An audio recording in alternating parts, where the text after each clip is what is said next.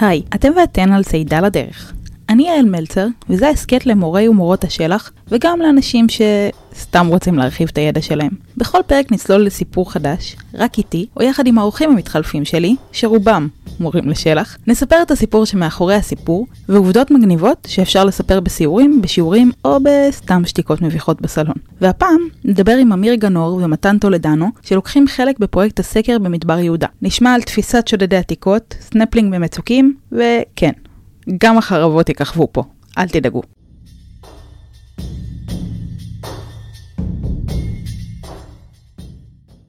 טוב, אז uh, בעצם אנחנו מתחילים עכשיו uh, הרפתקה ארכיאולוגית, אז uh, בואו נציג רגע את המשתתפים. אהלן, לי קוראים אמיר גנור, אני מרשות העתיקות, מנהל היחידה למניעת שוד עתיקות. אז מה זה בעצם אומר שוד עתיקות? כי זה כאילו דברים מאוד מאוד גדולים, אבל איך מורידים את זה לתכלס? וואו, שוד עתיקות זה בעצם uh, אנשים, עבריינים, שמגיעים לאתרי עתיקות. ובעצם מנסים למצוא אוצרות מתחת לאדמה, לגנוב אותם ולמכור אותם לכל, לכל המרבה במחיר, מה שנקרא. וכאילו מה, אני באה יום אחד, שלום, מצאתי מטבע, קחו. לא. זה לא קל לעלות על זה? זה התפקיד שלנו, ברשות העתיקות יש יחידה מיוחדת שבעצם היא כמו משטרת העתיקות של מדינת ישראל. אנחנו גם ארכיאולוגים, אבל אנחנו גם uh, קציני משטרה, ובעצם אנחנו אוכפים את כל הנושא של uh, טיפול בעבירות על חוק העתיקות בישראל. מה זה אומר בעצם? Uh, זה אומר להגן על אתרי עתיקות, ממש להגן פיזית על אתרי עתיקות, שלא יגיעו אליהם שודדי עתיקות ויחפרו בהם בלי רשות בלילות. יש בישראל כ-30 אלף אתרי עתיקות. אז זה אומר שכמעט uh, כל גבעה שנייה בשטח היא אתר עתיקות. אז המשימה שלנו uh, לשמור על האתרים האלה, לפקח בהם ביום-יום, להסתובב בהם. לזהות בהם שינויים, ואם אנחנו מזהים שיש התחלה של חפירה, או שמישהו מתכונן לפתוח קבר חדש, או מערכת מסתור חדשה, או משהו כזה, אנחנו עובדים על מנת לסכל את העבירה הזאת בשיטות מודיעיניות, שיטות טכנולוגיות, שיטות צבאיות כאלה ואחרות. שמן הסתם לא נפרט לטובת מאזיננו שודדי העתיקות. שודדי עתיקות מכירים אותנו מצוין, אנחנו עושים מערבים, אנחנו עושים תצפיות, אנחנו נעזרים בהמון המון טכנולוגיה, ואנחנו נעזרים גם בציבור הרחב, בכלל זה מדריכי שלח. זה אנחנו. שאתם, שייתנו לנו מידע בזמן אמת, אם הם מסתובבים בשטח ורואים דברים חשודים, כמו ערימות שפך של אדמה, או תוואי לוואי של אה, אריזות, או דברים שלא אמורים להיות במקומם באתר עתיקות. אז אנחנו הכתובת לדווח. קודם כל מעולה, אנחנו נשאיר גם את כל הפרטים ליצור קשר בדף שלנו, של הפרק. יש אנשים שאתה תופס אותם יותר מפעם אחת נגיד? אנחנו תופסים בערך 60 חוליות בשנה. וואו, זה הרבה. חוליה יכולה להיות בין שני אנשים עד 12 איש, זו החוליה הכי גדולה שתפסנו. לפעמים יש אנשים שחוזרים על זה, לא, בדרך כלל לא, כי בעצם העונש הוא די מרתיע. החוק במדינת ישראל קובע שפגיעה באתר עתיקות זה עד חמש שנות מאסר, אבל בדרך כלל כשאנחנו תופסים חוליות שודדים, אז הם נעצרים, נשפטים, מקבלים בין חצי שנה מאסר בפועל לשנה, עם קנסות כספיים. לרוב הם לא חוזרים לשדוד, אלא אם כן הם ממש משוגעים לעניין. מה השוד הכי מטורף שתפסתם? הייתה לנו חוליה מאוד מעניינת שתפסנו במדבר יהודה. בשנת 2014, והם בעצם חפרו במערת הגולגלות. הם ירדו במצוק תוך סיכון חיים אדיר, הגיעו למערה, גרו שם איזה יום-יומיים בלילה, היו שם וחפרו, ואנחנו הצלחנו לעלות עליהם. ולא יכולנו לתפוס אותם בתוך המערה, פיזית, כי בכל זאת צריך לגלוש איזה 180 מטר. וואו.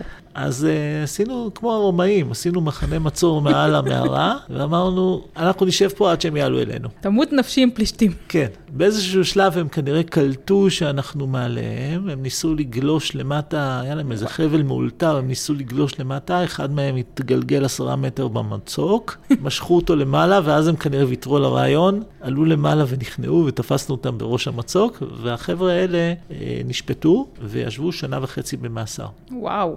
כן, וגם שילמו 100 אלף שקל קנס. והם מצאו משהו שהצדיק את כל הדבר הזה? האמת שאחד מהם שבר שמירה, שבר תדריך, כי הוא לא שם לב שנשאר לו בתיק ציוד מסרק קינים בן אלפיים שנה מעץ, שכנראה הוא מצא במערה אחרת בכלל, אבל זה נשאר לו בתיק, הוא לא, לא נפטר מהראיות. ובזכות אותו מסרק שנמצא בתיק שלו, אז בעצם אנחנו יכולנו לקשר אותם לשוד העתיקות, ולכן הם כתבו גם, אה, חטפו עונש כזה חמור. אה, אז זאת חוליה מאוד משמעותית, ובעקבות החוליה הזאת למעשה אנחנו פתחנו במבצע במדבר יהודה, שבטח נדבר עליו עוד מעט. אז הגיע הזמן נראה לי לדבר עליו. כן, אז באמת המבצע במדבר יהודה הוא מבצע מרתק שאנחנו עשינו, כי מדבר יהודה הוא אזור קצת שונה בנוף הארץ-ישראלי, בגלל האקלים היבש, וזה מאפשר השתמרות של ממצאים יוצאי דופן.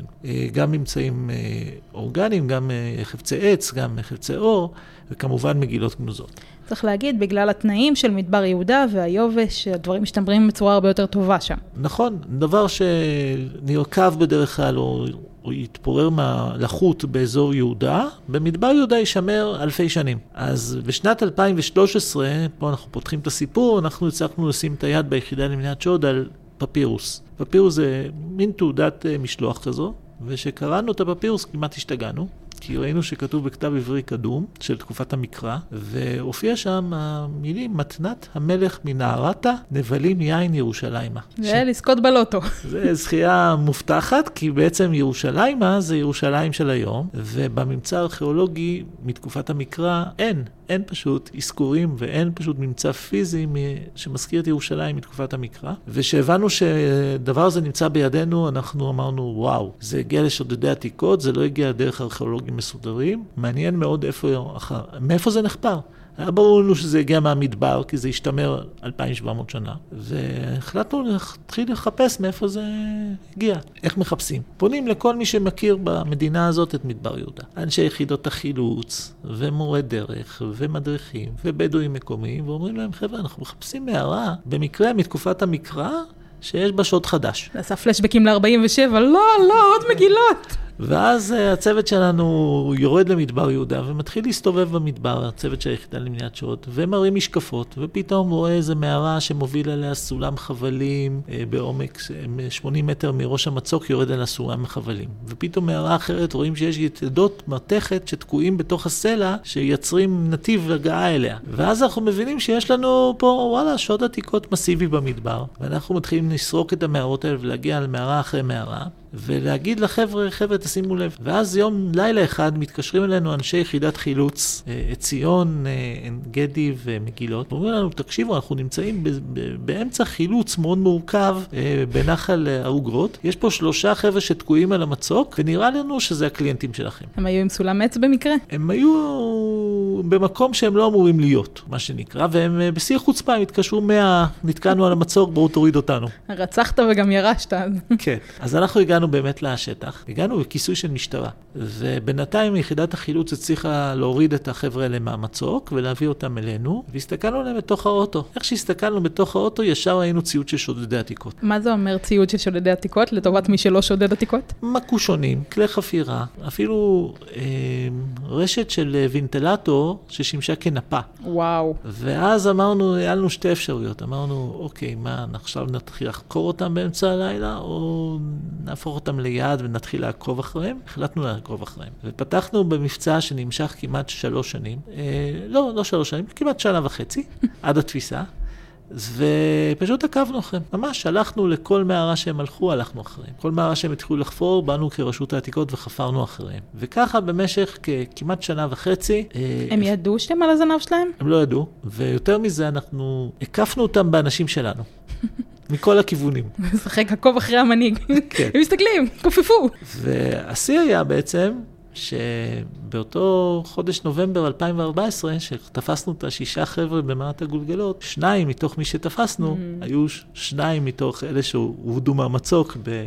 אה, זה היה לכם מידע מקדים, זה לא חוכמה. אז סגרנו את המעגל בסיפור הזה. יפה מאוד. ואז החלטנו לחפור במעט הגולגלות, ובאמת קראנו לציבור לבוא להצטרף אלינו, הקמנו מחנה גדול. בראש אה, מעלה נמר. אה, כ-500 מתנדבים הגיעו, עשינו ויה פרטה, זה דרך מובטחת למערה, חפרנו שם שלושה שבועות. וזה היה ממש מדהים, כי המדבר ככה התעורר פתאום לחיים, זה היה מאוד כיף, והיו ממצאים מדהימים. הבנו שיש הרבה מאוד עוצמה עוד במערות האלה של מדבר יהודה, שיש עוד על מה למצוא. הגיע לנו לביקור מנכ"ל רשות העתיקות, שהגיע לפני זה משירות ביטחון כללי, הוא היה סגן ראש השב"כ, והוא אמר לנו, וואלה, איזה פרויקט יפה אתם עושים עכשיו במדבר עם החפירה הזאת. תגידו, למה בעצם אתם אה, לא תשנו איזה גישה, תשנו את התפיסה שלכם, ובמקום לרדוף אחרי היתושים, שזה אותם חוליות שודדים שאתם רודפים אחריהם כל לילה, פשוט uh, תייבשו את הביצה. אמרנו לו, מה זה לייבש את הביצה? הוא אמר, לכו לכל המערות במדבר יהודה, תחפרו אותם, תוציאו את הממצאים לפני השודדים, וככה כולם ירוויחו. לא תרדפו אחרי השודדים, הממצאים יהיו אצלכם בצורה ארכיאולוגית מסודרת, ועם ישראל והעולם יחד. ומשם היסטוריה. בעצם זה היה ב-2016, פנינו לממלכה, למשרד ראש הממשלה, משרד מורשת. נמצא לא רחוק, צריך להגיד, אתם נמצאים בירושלים, באנו אליכם אה, כן, בירושלים. באנו אליהם, הצענו להם פרויקט מדהים, אמרנו להם, תראו חבר'ה, תביאו לנו קצת כסף, אנחנו נציל את האוצרות של עם ישראל במדבר יהודה. והחבר'ה האלה הרימו את הכפפה, נתנו לנו קצת כסף, הקמנו יחידה מיוחדת שאנחנו קוראים לה יחידה הכתומה. והחבר'ה האלה הוכשרו בגלישה ובטיפוס ובתיעוד מערות ובעבודה עם גלי מתכות ובהפעלת רחפנים ובעוד אלף ואחת טכניקות אחרות. ובמשך השש שנים האחרונות הם מסתובבים במדבר יהודה, סרקנו 170 קילומטר של מצוק, הגענו ל-800 מערות, מצאנו אלפי ממצאים שהצלנו אותם משוד עתיקות, ובין הממצאים המדהימים יש גם את הסל הכי קדום בעולם, יש גם את המטמון חרבות היפה הזה שנחשף לאחרונה. יש אה, פיקסיס עם אה, מטבעות כסף מימי החשמונאים. בקיצר, השמיים הם הגבול, וגם מגילות. מצאנו גם קטעי מגילות. וזה אנשים עם העבודה הטובה ביותר בעולם, בואו בוא נשים את הדברים על השולחן. זה אנשים מיוחדים, כי הם יוצאים בבוקר עם תיק על הגב, ששוקל לא מעט קילוגרמים, הולכים על שבילי עיזים, מתאמצים בחום ובקור, תוך חירוף נפשות כמעט. ומגיעים לתוצאות. כן, אז תכף נשמע גם ממתן... אה, כן, מתן הוא אחד הגיבורים של הסיפור הזה, ואני בטוח שהוא יעשיר את הפודקאסט הזה. בהחלט. אה, עוד משהו שאתה רוצה להוסיף, אה, לספר לנו? תראו, במדינת ישראל, כמו שאמרנו, יש 30 אלף אתרי עתיקות. כמעט כל גבעה שנייה בארץ היא אתר עתיקות. האתרים האלה, כל אחד יכול להגיע אליהם. מעט מאוד אתרים הוכרזו כגנים לאומיים, או יש להם שמירה או גידור, ולמעשה, בגלל שהאתרים האלה עוצרים בחובם אה, עשרות אה, ממצאים ארכיאולוגיים בעשרות תקופות, הם מאוד קורצים לשודדי עתיקות, שחושבים שהם יגיעו בלילה, יפתחו איזה מערת קבורה, ייקחו כמה נרות, כמה מטבעות, כמה תכשיטים, ימכרו אותם ויתעשרו. על הדרך, כל החפירה כזאת היא בעצם פגיעה אנושה בארכיאולוגיה, במדע. כי כי... בעצם חופרים בשכבות. נכון, כי בעצם לפעמים עשרה סנטימטר של אדמה יכול לתת לנו עדויות ל-500 שנה של התיישבות היסטורית. אנחנו הארכיאולוגים מתעדים כל דבר, רושמים כל דבר, ובסוף החפירה יש לנו ספר שאנחנו מפרסמים. השודדים לא מעניין אותם. הם, מעניין אותם להגיע לממצא ולגנוב אותו. אז כשאנחנו מגיעים למערה, אנחנו רואים מערה הפוכה. אנחנו לא יכולים אף פעם לדעת מה נגנב, מה היה ומה זה. לכן חשוב כל כך להגן על אותם אתרי עתיקות. אה, במדינת ישראל יש חוק שנקרא חוק העתיקות, זה חוק מאוד חזק, הוא משנת 1978, שקובע שכל העתיקות שייכות למדינה. דבר ראשון. דבר שני, הוא קובע שאסור לחפור באתר עתיקות בלי שאתה, יש לך רישיון מטעם המנהל. אני כארכיאולוג לא יכול ללכת לחפור איפה שאני רוצה. אני, גם כארכיאולוג אני צריך לקבל אישור מהמנהל ללכת לחפור איפה שאני... ואיך. בעצם מקבלים את האישור הזה? הם מקבלים את האישור הזה אם יש לך הסמכה ארכיאולוגית, אם אתה עובד במוסד אקדמי מוכר, ואם יש לך תקציב לפרסם את החומר. אז זאת אומרת, האוניברסיטאות בישראל חופרות, רשות העתיקות חופרת, אוניברסיטאות זרות חופרות, אנשים פרטיים לא חופרים, זה עבירה על החוק. אנחנו דואגים שהעתיקות יישארו באדמה למען הדורות הבאים, ושנוציא אותם בצורה מבוקרת, מסודרת, כי כל חפירה ארכיאולוגית, גם שמבצע אותה ארכיאולוג, גם שמבצע אותה שודד, בעצם פוגעת ומשמידה את העתיקות, כי אף אחד לא יכול לשחזר את רבדי העפר או להחזיר את הממצא בדיוק למקומו. ההבדל בינינו לבין השודדים, שאנחנו בעצם מפרסמים את הממצא, ולכן אה, רשות העתיקות עובדת כל יום על חפירות ארכיאולוגיות, חפירות הצלה וכדומה. אתה בעצם נתת לנו תחמושת, אנחנו בשלח מלמדים סדנה שנקראת ארכיאולוגיה. השאלה הראשונה שחוזרת בכל כיתה שאנחנו מלמדים בזה, ואם אני מוצא זה שלי? אז זהו, אז זה לא שלך, זה של המדינה, האמת שזה כן שלך בחלק מסוים, כי אתה חלק מאזרחי המדינה, או חלק מאזרחי העולם. כי כל ממצא ארכיאולוגי בעצם יש לו משמעות אה, לא רק אה, לא רק מקומית, זאת אומרת, אם אתה מוצא היום מגילה גנוזה, אז זה מעניין את כל הנוצרים בעולם, או את כל היהודים בעולם. אם אתה מוצא מטבע חשוב, אז זה מעניין קהילה גדולה מאוד של חוקרים. אז בעצם אנחנו כארכיאולוגים מוסיפים כל פעם נדבך נוסף לידע האנושי, ואם הדבר הזה נעלם ונגנב, אז זה בעיה. זה, זה דרך מאוד מיוחדת להסתכל על זה. אני, אני למען הגילוי הנאות, אני הגעתי לפה דרך מתן, אנחנו למדנו ביחד. בכל מקרה, אני, כשר, עוד לפני שלמדתי ארכיאולוגיה, אה, עזרתי בחפירה באפולוניה, ואני זוכרת שזה היה קרב מתיש. זאת אומרת, היינו עוברים אה, וסורקים לראות שאין כלום, באים בבוקר בורות שעות, כל יום, כל יום. היינו חופרים בבוקר בורות שעות, חופרים בבוקר בורות שעות. זה עבודה מתסכלת לעבוד בעבודה שלכם. זה עבודה סזיפית, אה, אפשר להגיד שאנחנו עובדים 365 יום בשנה, אה, לאורך כל השנה. אה, לפעמים יש הצלחות, לפעמים יש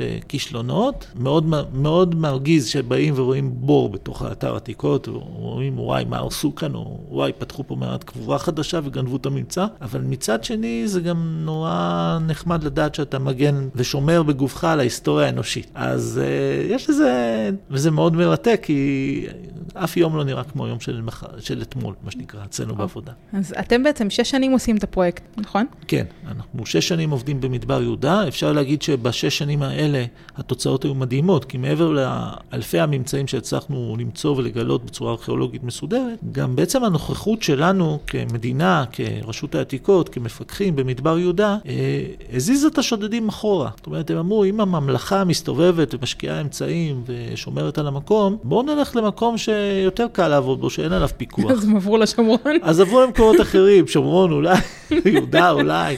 עברו למקומות אחרים, למדבר הם לא התקרבו, היה לנו בשש שנים האחרונות מקרה שוד אחד בלבד שחשפנו במדבר יהודה. ואנחנו רואים את זה כהצלחה, כי כשהתחלנו את הפרויקט, כמעט כל מערה שנכנסנו אליה, ראינו שהיא נשדדה מתישהו בעבר. ויש מערות שהגעתם ואף אחד לא שדד לפני, שהם בעצם היו...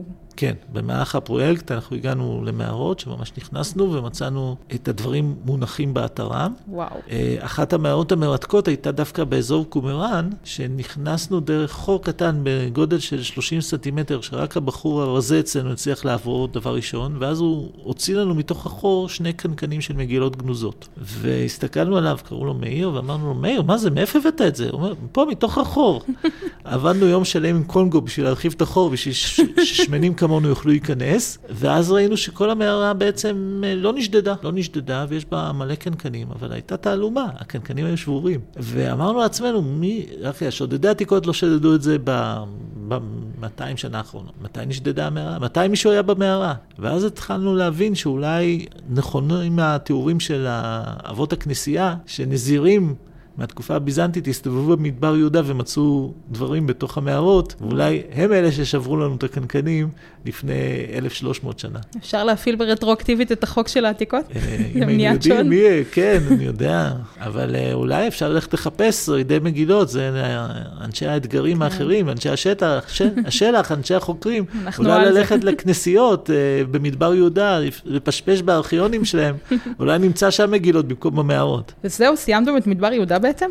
לא. אנחנו הגענו ל-170 קילומטר, יש לנו עוד קצת בשטח שבין אה, נחל אוג בצפון, נחל בוקק בדרום. הכוונה... אזור מאוד אהוב על מורים לשלח לטייל. כן, אבל אנחנו התמקדנו בקו המצוקים. זאת אומרת, אנחנו לא הלכנו מעבר לקו המצוקים. התוכנית העתידית שלנו בסיוע משרד מורשת ובסיוע הקמת ארכיאולוגיה ובמימון של רשות העתיקות, זה גם להרחיב את הסקר צפונה, אה, מעבר אה, לאזור יריחו צפונה, וגם להרחיב אותו קצת מערבה. זאת אומרת, לקו השבילים המערבי, ולראות, אה, לחבר את צפר המדבר עם המדבר, ולראות מה קורה. רגע, ובתוך הנחלים יש כנראה עוד הרבה מאוד מערות, אם אתם התמקדתם רק בקו המצוק. אה, כן, בערוצים העליונים יש מערות שאנחנו לא הגענו אליהם, אנחנו ננסה להגיע אליהם גם עכשיו.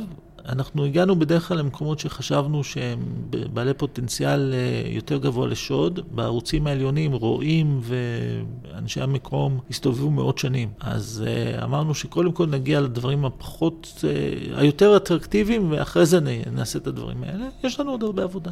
מזל שיש מלא כסף ומלא אנשים. כסף אין, אנשים עם מוטיבציה יש, חבר'ה טובים וצעירים וחדורי רצון יש, ואני מקווה שנצליח. שיהיה לכם מלא בהצלחה. תודה, תודה רבה. תודה לך.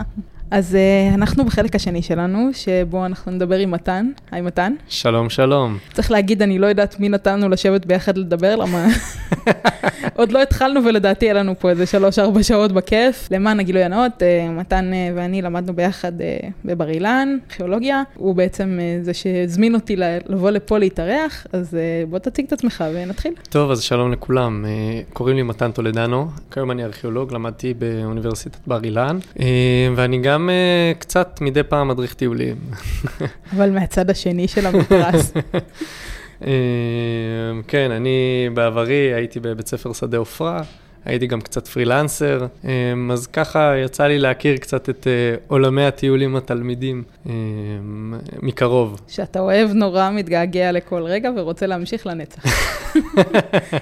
את האמת שלפעמים, אה, פעם ב... בא לי לקחת איזו הדרכה בשביל הנשמה. זה אין ספק. כי אתה ארכיאולוג בשביל הכסף. כן, ברור, מלא כסף יש פה כל הזמן.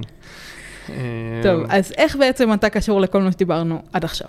טוב, אז אה, קודם כל, בואו נתחיל ממני, קצת אגואיסט, כן? אבל... אה, הכל טוב, אנחנו אוהבים את כולם פה. אז uh, אני הגעתי uh, לסקר מדבר יהודה בזה שלמדתי ארכיאולוגיה, וחיפשתי מה, מה לעשות עם זה, עניין אותי, ורציתי, ורציתי כבר להיכנס לעולם הזה של החפירות ושל הסקרים, ולא רק מהעולם ההדרכתי. זאת אומרת, אני באתי ללמוד את זה מהעולם ההדרכתי, ורציתי להיכנס לזה בצורה מקצועית. ואז בעצם uh, יצא שהקורות חיים שלי התגלגלו לאמיר, והוא לקח אותי, אמר לי, יש לי משהו תפור עליך. Uh, ונכנסתי לסקר לפני אה, שנה בדיוק. ומה זה אומר נכנסתי לסקר? בעצם סקר מדבר יהודה מתנהל כבר שש שנים. יש פה כמה אנשים מאוד טובים שמובילים אותו, אה, ועדיין פה, אוריה עמיחי, חגי עמר, חיים כהן, אה, שחיים כהן עדיין מגיע לבקר לפעמים.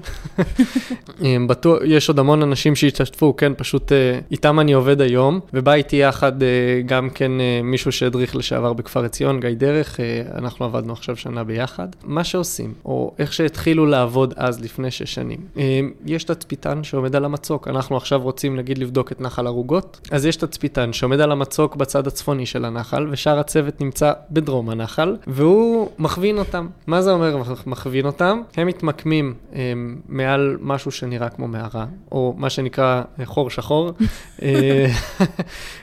שבעצם זיהו כבר בתמונות על ידי רחפן, זאת אומרת רחפנים של לפני שש שנים, כן, זה כטב"מים כן. קצת.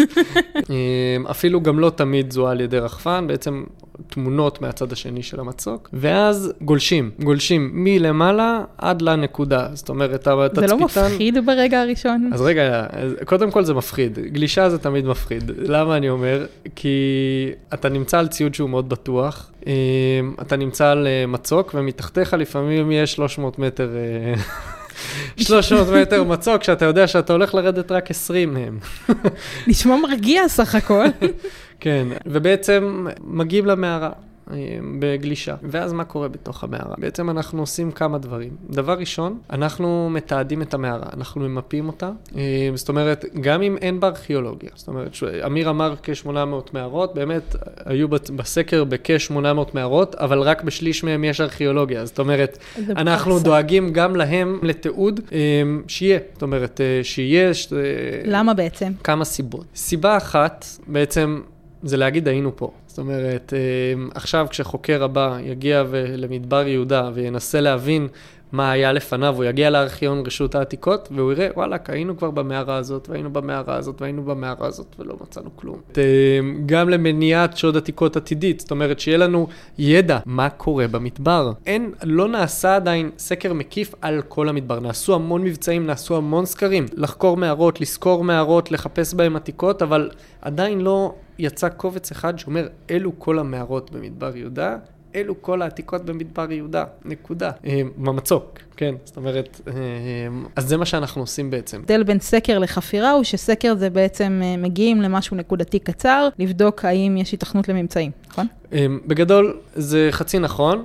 סקר יכול גם לקחת המון זמן, כמו שאת רואה, אנחנו סוקרים המון זמן, אבל סקר בעצם זה ללכת לאתר, לאסוף ממנו ממצא, בלי לפגוע באתר, זאת אומרת, בלי לחפור. עכשיו, הסקר שלנו הוא די ייחודי, למה? כי בעצם חוץ מהמיפוי של המערה, אנחנו גם אוספים את הממצא ומתעדים את ה... נגיד, יש יש קיר בפתח של המערה, אנחנו מתעדים אותו, ואנחנו עושים בור בדיקה בתוך המערה. זאת אומרת, אנחנו עושים חפירה קטנה בנקודה שאנחנו רואים לנכון, זאת אומרת, אה, אם אני חושב בפתח, בקצה או בסוף, זה לא משנה, לפעמים אנחנו נעשה גם יותר מבור אחד, אם יהיה איזשהו, אה, את יודעת, איזו אינדיקציה שאולי יהיה משהו בקצה ולא בכניסה או הפוך. אה, וגם אנחנו, חוץ מזה, אנחנו עוברים גלאי מתכות, שחשוב להגיד שגלאי מתכות זה גם פגיעה באתר, זאת אומרת, הרי אני חופר, כשאני, כשהגלאי מתכות מצפצף לי, אז אני חופר כדי להוציא את הצפצוף, זאת אומרת, אז כן יש פה חפירה. אגב, שהמתודה של להשתמש בגלאי מתכות היא עדיין שנויה במחלוקת קצת, כי יש לזה קונוטציה של שודדים, ולא, ולא חוקרים, למרות שאנחנו מתעדים הכל. אבל זה עדיין פגיעה בשכבות, זה לא תמיד, אמ, כשאנחנו כן. בחפירת סקר.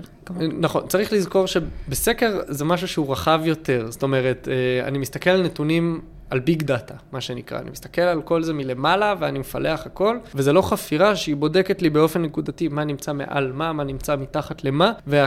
והגובה של המטבע מאוד חשוב לי להבין. אני רוצה קודם כל לדעת מה קורה באתר הזה, מה יש בו. יכולות להיות מערות נגיד, שאתם עושים בור בדיקה, מגלים וואלה, יש פה ממצא מטורף, ואז יכולה לצאת מזה חפירה? את האמת, זהו, שמהסקר הזה יצאו עד עכשיו אה, כ-25 חפירות, ויצאו עוד, יצאו עוד הרבה חפירות, זאת אומרת, אה, הבור בדיקה הוא לאו דווקא זה שיוביל לשם.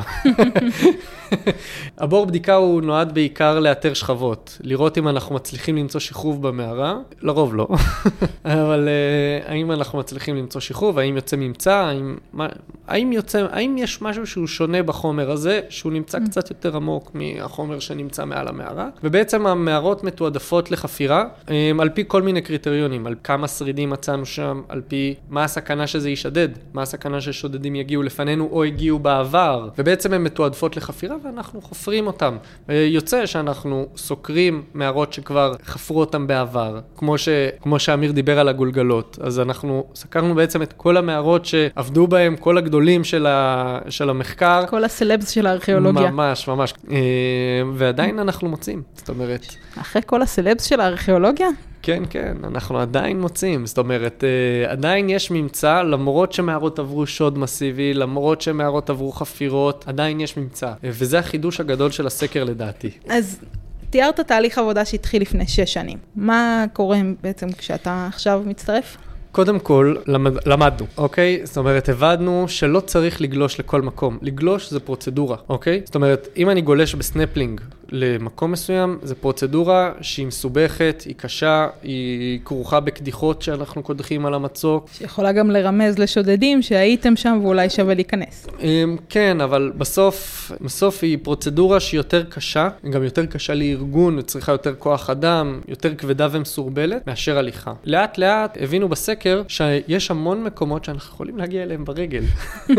זאת אומרת, המורדים הגיעו לשם ברגל, מה, אנחנו לא יכולים? אה, הם לא גלשו בסנפלינג למטה? למטה? לא, היו פעמים שהם עשו סולמות חבלים, היו פעמים שהם השתמשו בחבל, ממש, טיפסו בחבל. זה מטורף. אמ, אבל, אבל למקומות האלה כמובן שאנחנו עושים סנפלינג, אבל פשוט הבנו שלרוב המערות אנחנו יכולים להגיע ברגל, להרבה מהמערות, לא יודע אם רוב, אבל הרבה מהם אפשר להגיע ברגל, וזה מה שאנחנו עושים. על שבילי עיזים? שבילי עיזים, מצוק, להשתמש בגיאולוגיה של המצוק לטובתך, נקרא לזה ככה.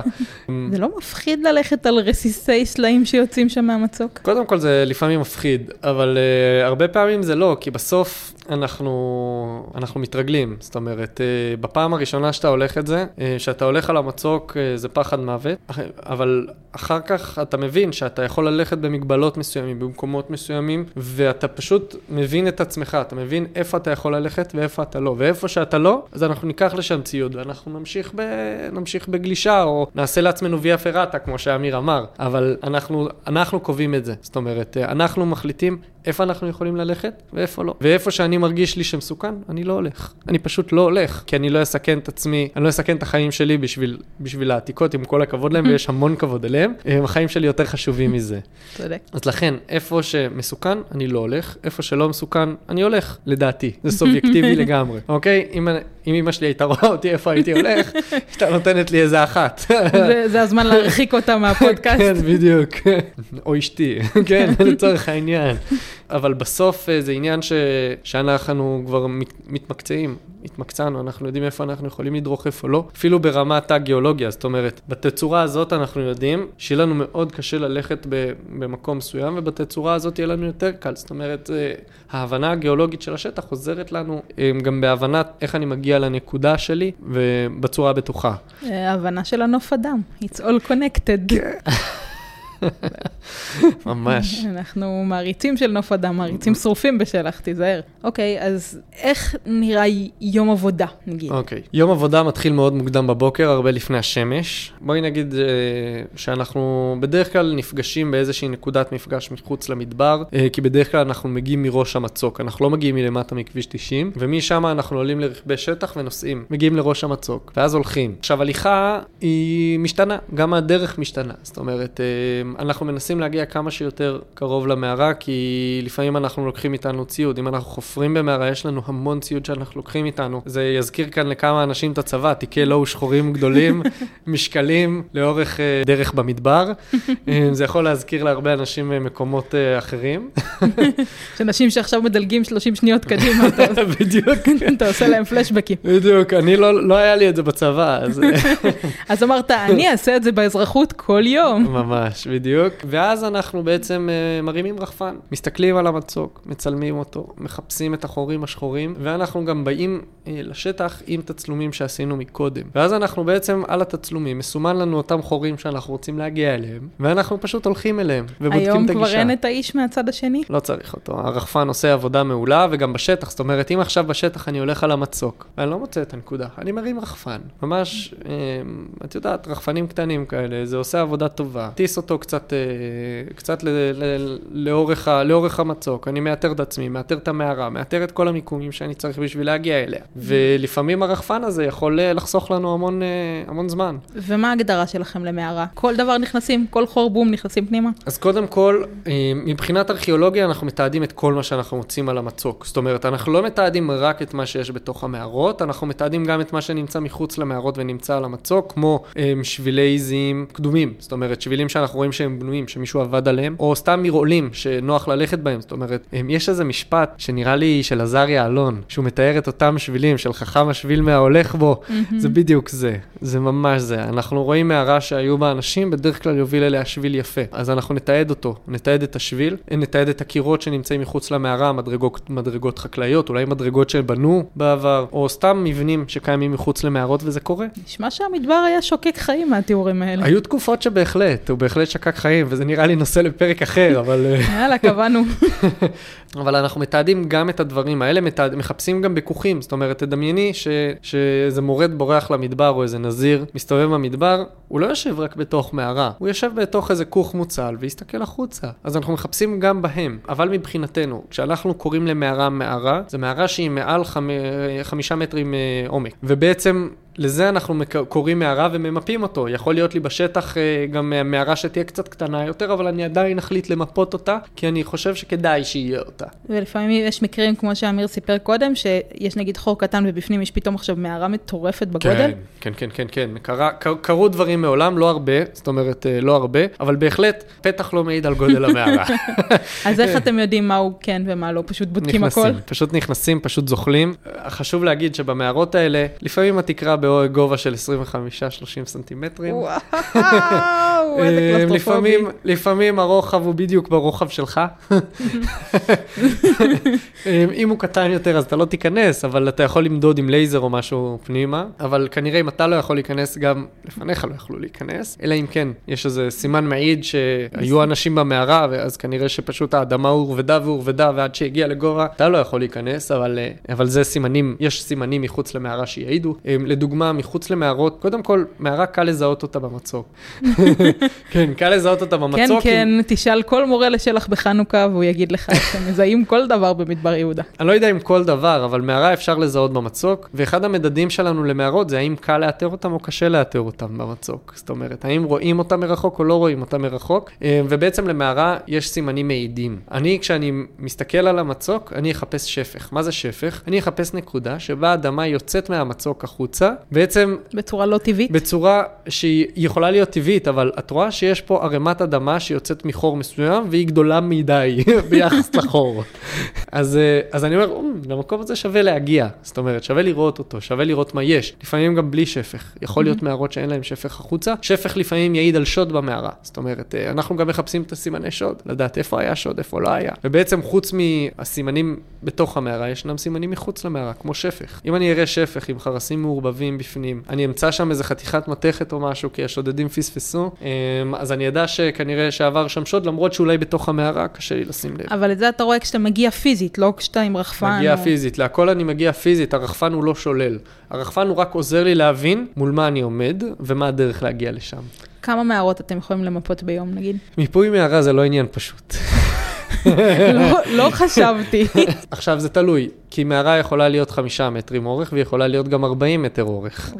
אמ, אז אה, רוב המערות הן באמת חמישה עד עשרה עד 15 מטר אורך, אמ, ואז אה, מיפוי אה, יכול לקחת לשני אנשים שעתיים, שלוש, אולי גם קצת יותר, ואז את יודעת, יש לנו דברים שאנחנו כותבים על המערה, אנחנו מתעדים אותה, אנחנו חופרים את הבור, אנחנו בודקים אותה, אז לוקח קצת יותר זמן. אמ, בואי נגיד שביום מאוד פורה, אנחנו כצוות יכולים להגיע לשלוש, ארבע...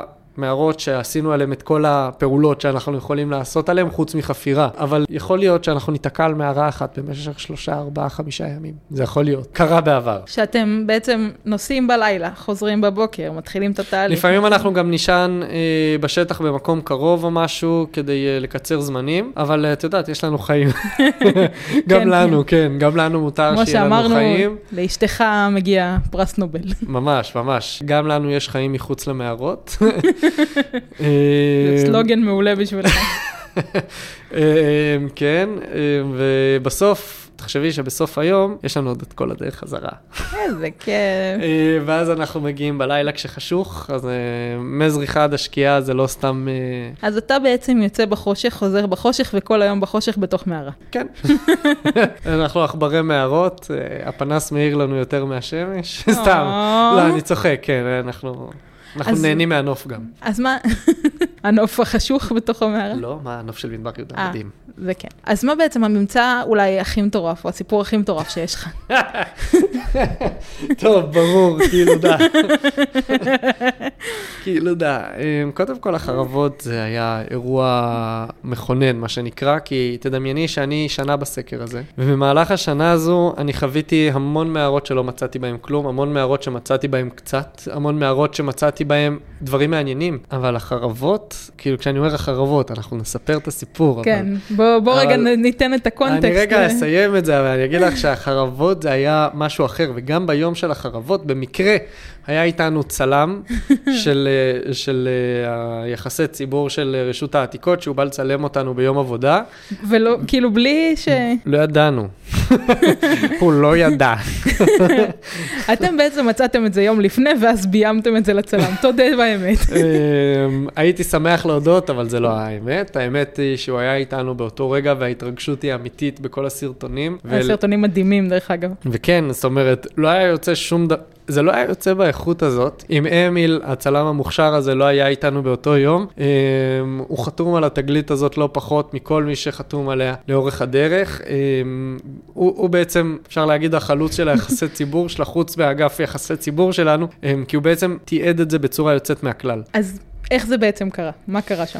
טוב, אמ, בואי נגיד שהסקר בנוי על פי גזרות, אוקיי? עובדים על גזרה מסוימת, כמובן באישור ותיאום עם רשות הטבע והגנים וכל הגופים וכו' וכו' וכו', ואז אה, יוצא מה שנקרא השלמות. אז אה, באותה תקופה אנחנו עשינו השלמות באזור עין גדי, זאת אומרת, עבדנו בין נחל דוד לנחל ערוגות.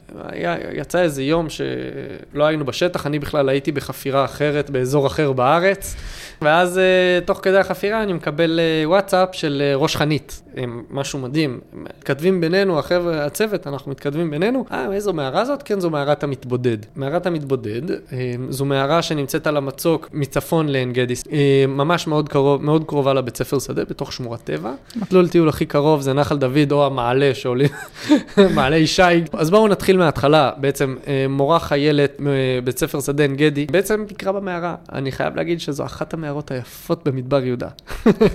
באמת, מערה מושלמת. ואם אמ, אתה שראית כל כך הרבה מערות אומר את זה, אז כנראה היא באמת... הייתי אומר אולי הכי יפה מבחינת נוף, מבחינה, מבחינה גיאולוגית, אה, בכללי, מערה יפה מאוד. היא הולכת אה, לאותה מערה והיא יושבת שם, והיא מוצאת על אה, זקיף, כתובת, בכתב עברי קדום. והיא מודיעה לפסח בר אדון, ופסח בר אדון בא ומגיע וחופר את המערה הזאת, ומתעד את הכתובת, וכתוב שם, ארור ראשי ימחה, ואז עוד כמה שבבי מילים שקשה להבין אותם, ובעצם פה נגמר, הוא קורא למערה הזאת מערת המתבודד, ופה נגמרת הסאגה של המערה הזאת במחקר. ובעצם עונה הראשונה של הסקר, אה, הצוות שלנו הגיע לשם, ועבד על המערה הזאת, ובעצם אה, ראה שבר אדון חפר אותה, והסתובבו במערה, ומצאו, את יודעת, חרסים שבר אדון השאיר אחריו, כמה דברים שהוא השאיר אחריו, את העיתונות, כל מיני דברים, וזהו. זאת אומרת, היו שם.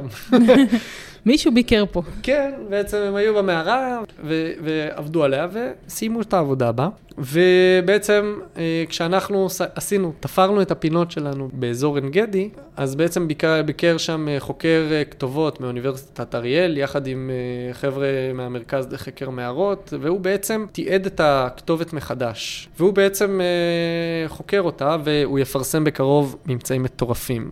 הכתובת על הזאת... הכתובת? על הכתובת, היא הולכת להיות מטורפת. או, יש למה לחכות. כן, כן, בהחלט, בהחלט. וחוץ מזה, הבן אדם הזה מאוד אוהב, מאוד אוהב מערות, והוא אוהב להסתובב במערות, ותוך כדי השוטטות שלו במערה וכניסה לכל החורים שלה, הוא מוצא את הראש חנית הזה, וחוץ מאותו ראש חנית, כמובן שהוא מדליק אותו, הראש חנית הזה, אז הוא uh, מחפש טוב טוב, והוא מוצא כמה פיסות עץ בתוך uh, כוך. Uh, אגב, לחוקר הזה קוראים אסף גייר, uh, מאוניברסיטת אריאל. ואז הוא קורא לנו, כי בעצם אנחנו עובדים במדבר, אנחנו מכירים אותו, אנחנו רשות העתיקות, זאת אומרת, uh, אנחנו חייבים לפרסם את זה בצורה טובה ונכונה, ש- שלא, שלא יהיו בעיות um, עם הממצא הזה, כי כמובן, ראש חנית זה חשוב. Um, גם אנחנו מצאנו בסקר שם כמה ראשי חץ באזור, זאת אומרת, אנחנו יודעים שיש שם משהו ושווה לחזור למערה הזו. לאחר ארבעה ימים אנחנו מגיעים למערה יחד עם uh, אסף, um, וגם עוד uh, חבר'ה מהמרכז לחקר מערות, ואני מגיע עם uh, בועז לנגפורד מהמרכז לחקר מערות uh,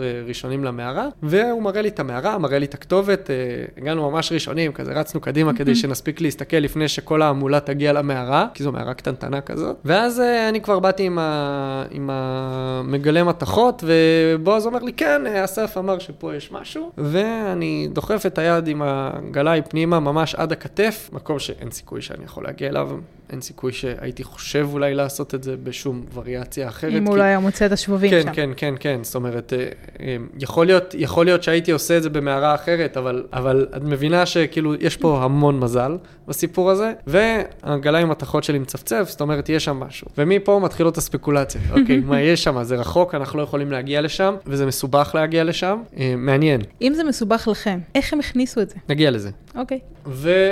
ובגדול, אנחנו מתחילים לעבוד, להבין מאיפה אנחנו יכולים כן לגשת לממצא הזה, איך אנחנו כן יכולים להוציא אותו, ובסוף, אחרי פינוי אה, מסיבי של, אה, של אבנים מהמערה, אנחנו מצליחים לפתוח חלון בגודל של 40 סנטימטר על 40 סנטימטר, אה, בעצם לתוך, ה, לתוך הכוך הזה, ואנחנו רואים בתוך הכוך, בין גללים של שפני סלע, תקועות להם ארבע חרבות אחת על השנייה. זה מה שאנחנו רואים. קודם כל, מטורף, התרגשות בשיא. כמו שאומר עמית משהו. דגן, הלב מתפוצץ.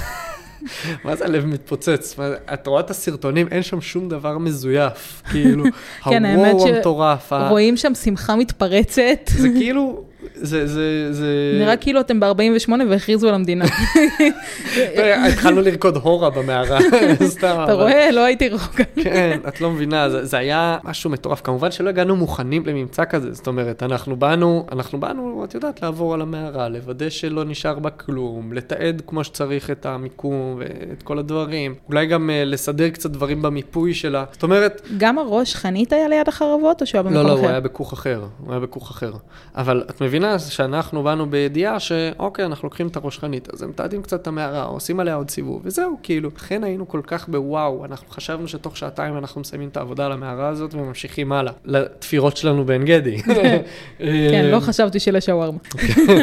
כן, ואז מצאנו, מצאנו אותם אחרי המון זמן של עבודה, ואז התחלנו לשלוף אותם בעדינות, בחפירה מאוד איטית ועדינה, עם תיעוד כמו שצריך. אה, הדוח של החפירה כבר פורסם, זאת אומרת, אה, אנחנו שלושה חודשים מהממצא ודוח ראשוני פורסם, חבר'ה, זה לא... זה מרשים מאוד, מאוד מאוד. זה דוח ראשוני, כן, אבל זה לא בא ברגל, כן? אה, בעצם חפ... אה, חפרנו, חפרנו את זה בעדינות ושלפנו את החרבות אחת-אחת החוצה, והמצב שימור שלהם היה מדהים, מדהים. לא רואים דבר כזה, לא רואים, פשוט לא. ובעצם עטפנו את החרבות האלה טוב-טוב. כמו תינוק. מה זה כמו תינוק? את לא מבינה, הם קיבלו עטיפה מעולה, והוצאנו אותם אה, ישר למעבדה, למעבדת שימור של רשות העתיקות. כמה מדהים היה המצב שימור שלהם? בואי נגיד ככה, בדרך כלל כשאני מוצא חתיכה של מתכת באדמה, אוקיי, עזבי במדבר יהודה, כל חפירה אחרת, כן, כן. גם נראה... בחפירות המשותפות שאנחנו עשינו. בדיוק, זה נראה כמו חתיכת קורוזיה גדולה מאוד, לא מזוהה. ככה, ככה זה מתחיל, ככה התהליך מתחיל. ואז אני צריך להתחיל לחשוב, mm, מה מצאתי? וזו שבורה בדרך כלל, כן? זאת אומרת, mm, מה מצאתי? אולי זה להב של מחרשה, אולי זה זה, אולי זה זה, אולי... אולי זה מסמר של דלת. כן, מעניין מאוד למה את מעלה דווקא מסמרים של דלתות פה בעסק הזה, אבל... אנחנו נחכה לפרסום. אבל באמת יש לי הרבה עבודה של להבין מה אני רואה. פה, על ההתחלה, בתוך הגללים של השפני סלע, את רואה להב שהוא עדיין חד. הוא עדיין חד? עדיין חד. וואו. את רואה נדן, הוא עדיין בתוך הנדן שלו. וואו.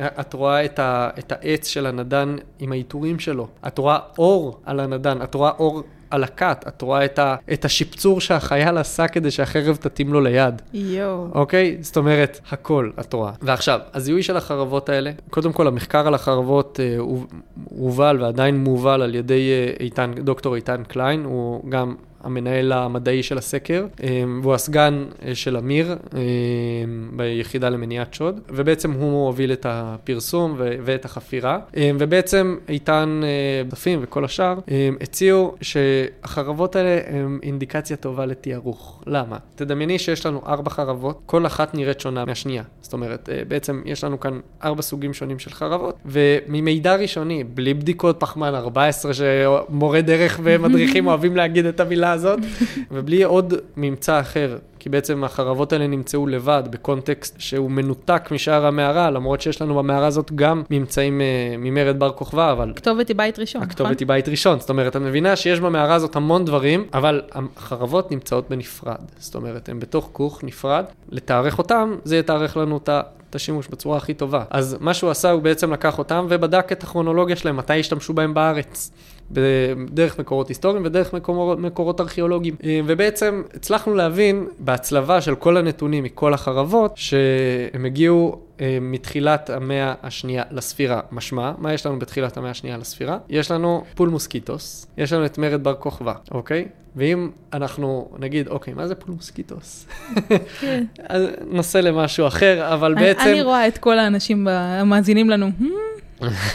ויש עוד, במאה השנייה לספירה קרו עוד דברים חוץ ממרד בר כוכבא, אבל... באמת? כן, אבל אם אנחנו מסתכלים על הקונטקסט מסביב, זה השלב שאנחנו יוצאים החוצה. ואנחנו אומרים, אוקיי, מתחילת המאה השנייה לספירה זה יכול להיות. ואנחנו רואים שבפתח המערה יש לנו מטבע ממרד בר כוכבא. אנחנו רואים שליד יש את מכלול מערות צבר, ממש מעל אה, בית ספר שדה עין גדי, ממש מעל המסלול ש... ש... של אה, שביל צפית. כן. אמ, אוהבים לשנוא. נמצא שם מטמון מטבעות ממרד בר כוכבא, ונמצא שם עוד ממצאים ממרד בר כוכבא, וגם אנחנו חפרנו את המערה הזאת, ויש לנו עוד המון מערות באזור שהן ממרד בר כוכבא. אז, אז אחד ועוד אחד ועוד אחד. כן.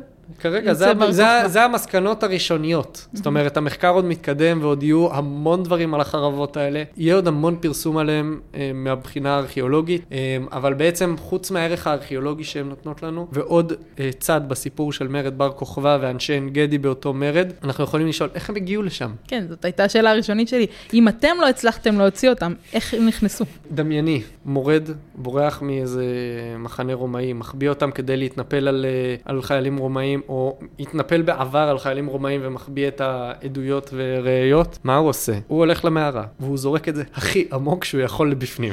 אבל איך הן מונחות אחת על השנייה? פשוט אה, זרק אותם. דמייני, דמייני צרור של חרבות נזרק, ממש כמו התנועה שעשיתי עכשיו, ש, שפשוט זורקים את זה פנימה ומקווים להצליח להוציא את זה אחר כך, ממש ככה. זאת אומרת, אה, שרק מי שיודע בדיוק איפה זה, יוכל להוציא את זה, ולכן היה המון מזל. אה, ואם אני חוזר לסיפור הזה של, ה, של הפרסום, תדמייני שכשאנחנו מוציאים את זה, זה ממש חלון. זאת אומרת, זה לא כמו בחפירה ארכיאולוגית, שאני רואה כמה שברים של אה, חרסי, אני רואה, היו פה ממרד בר כוכבא. לא, אני רואה את החרב המלאה במצב השתברות מושלם. זאת אומרת, הרמה, גם, תחשבו על זה ברמה ההנגשתית, ההדרכתית, למה זה התפוצץ כל כך בתקשורת? הרי זה משמעותי זה ממצא מחקרית. שלא פוגשים. זה משמעותי מחקרית, נמצא שלא פגשנו עד כה, אבל אוקיי, ארכיאולוגיה יש הרבה וממצא חדש יש הרבה. הוויזואליות של הממצא הזה היא נראה לי כל כך חשובה ב... ב... בסוף אתה לוקח בנים, נותן להם חרבות, וזהו. בדיוק, צחקנו על זה ש... שהיינו צריכים לעשות איזה קרב חרבות, כן, סתם, אני צוחק. אבל אה, את מבינה שזה, שגם הוויזואליות של הממצא תורמת לזה בטח. שהוא יהיה כזה מפורסם, ויעוף ב- עד national geographic וה-BBC, כן, כנראה שאם זה היה נול, זה היה פחות אה, עובד. בדיוק. הכל בגלל הפטריארכיה. מה עוד? יש לך עוד סיפורים מגניבים, אה, משוגעים, מצחיקים? כן, כן, כן, יש הרבה סיפורים, הסקר הזה מספק, מספק לנו המון סיפורים מצחיקים ומשוגעים. אה, יש לנו המון הומור, המון הומור פנימי, אנחנו... אתם עובדים בצוות קבוע, נכון? כן, כן, יש לנו צוות קבוע, מדי פעם אנחנו מביאים איתנו מתנדבים, אם אנחנו צריכים. אם נגיד היה לנו חפירה במערת מורבעת עכשיו, שהיינו צריכים מתנדבים, פרסמנו, ובאמת היו לנו כ-40 מתנדבים ביום שהצטרפו. אלינו לחפירה, אבל uh, בגדול רוב הזמן אנחנו עובדים כצוות אורגני, זה גם חשוב, כי זה לא פשוט העבודה הזאת, בגלל שאת יודעת, הולכים על מצוקים וזה.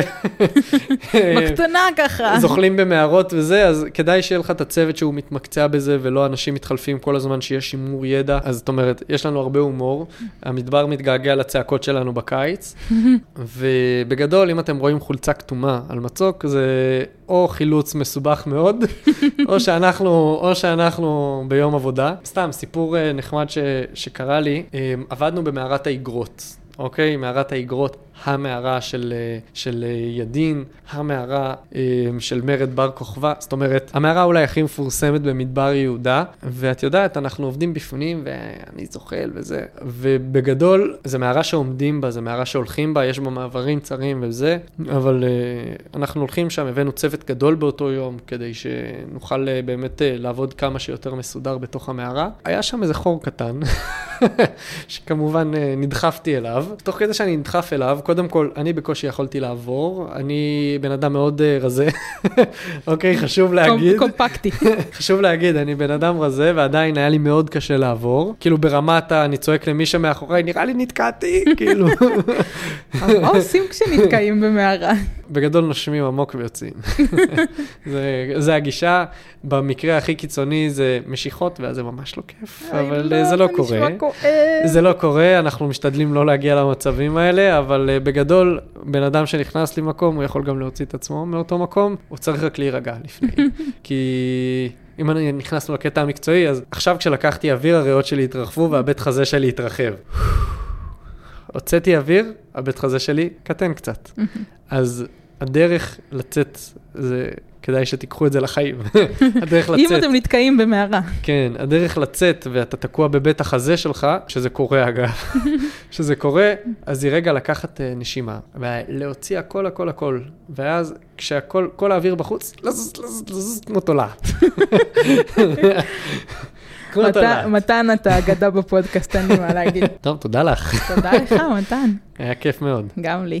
זהו, עד כאן הפרק להיום. מקווים שנהנתם. תודה לאמיר ולך מתן. תודה לך. אה, אתה עוד תחזור אלינו. אתה עוד לא יודע, אבל אתה עוד תחזור אלינו. אתם יכולים להזין לנו בכל אפליקציות הפודקאסטים וגם באתר נועם של מורי השלח. תודה לרשות העתיקות, לקמ"ט ארכיאולוגיה והמשרד למורשת שמקיימים את הפרויקט הזה. תודה לרשות הטבע והגנים ויחידות החילוץ שתומכים בפרויקט. תודה גדולה לאורי דוידוביץ' ורועי פורט מהאוניברסיטה העברית, ועמוס פרונקין ובועז לנגפורד. תודה לאסף גייר ואוניברסיטת אריאל על מטמון החרבות המופלא. תודה לאגף שלח ודוקטור אלי שיש, מרכז נועם ולצוות הפיתוח יובל ירון, מורית ולירון. תודה לאייל מלצר על התפעול מאחורי הקלעים, ותודה לכם על ההאזנה. ניפגש בפרקים הבאים.